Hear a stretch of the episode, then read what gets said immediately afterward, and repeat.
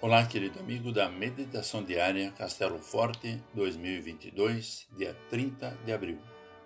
Hoje vou ler o texto de Edgar Zieg, com o título Permanecer em Cristo.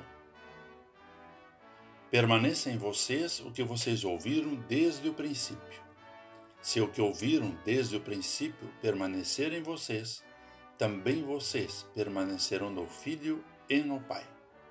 Primeira carta de João dois, versículo vinte e quatro. Todo comerciante que quer se dar bem em seus negócios procura fidelizar os clientes.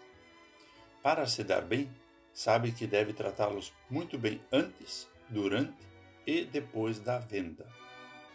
Aquele que cuida de todos os detalhes tende a ter mais sucesso.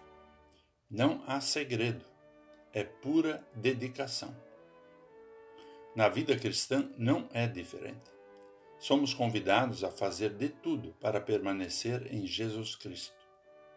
A diferença entre a dedicação a um comércio e a vida dedicada a Cristo é que esta última não depende de nós mesmos. Assim como não conseguimos chegar à fé em Cristo por conta própria, da mesma forma, também não podemos permanecer em Cristo por nossas próprias forças. Há muitos inimigos que querem nos afastar de Deus. O apóstolo João os chama de anticristos. Esses são todos aqueles que em todos os tempos agem no intuito de fazer com que abandonemos a Jesus. João também adverte que pouco antes do fim virá o anticristo, tentando a igreja a se afastar de Cristo. João diz que o anticristo é aquele que nega que Jesus é o Messias que veio do Pai. O anticristo rejeita tanto o Pai quanto o Filho. Só quem permanecer em Cristo até o fim receberá a coroa da vida. Lembremos sempre que pelo santo batismo fomos unidos a Jesus.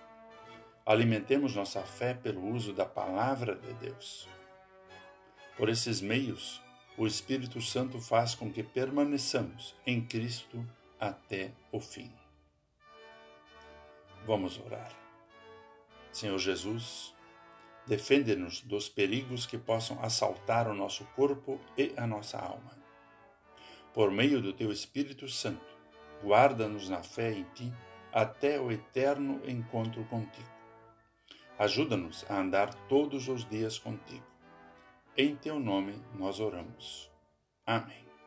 Aqui foi Wigand Decker Junior com a mensagem do dia.